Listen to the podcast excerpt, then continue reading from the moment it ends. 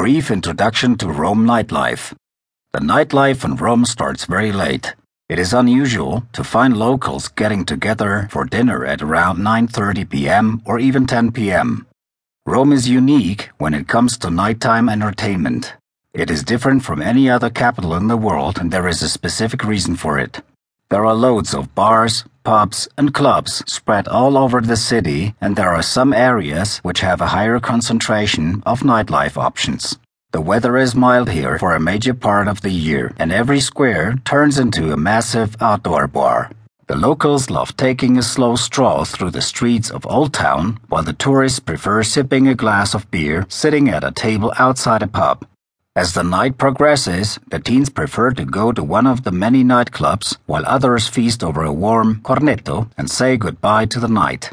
Let us take a closer look at the nightlife options in Rome.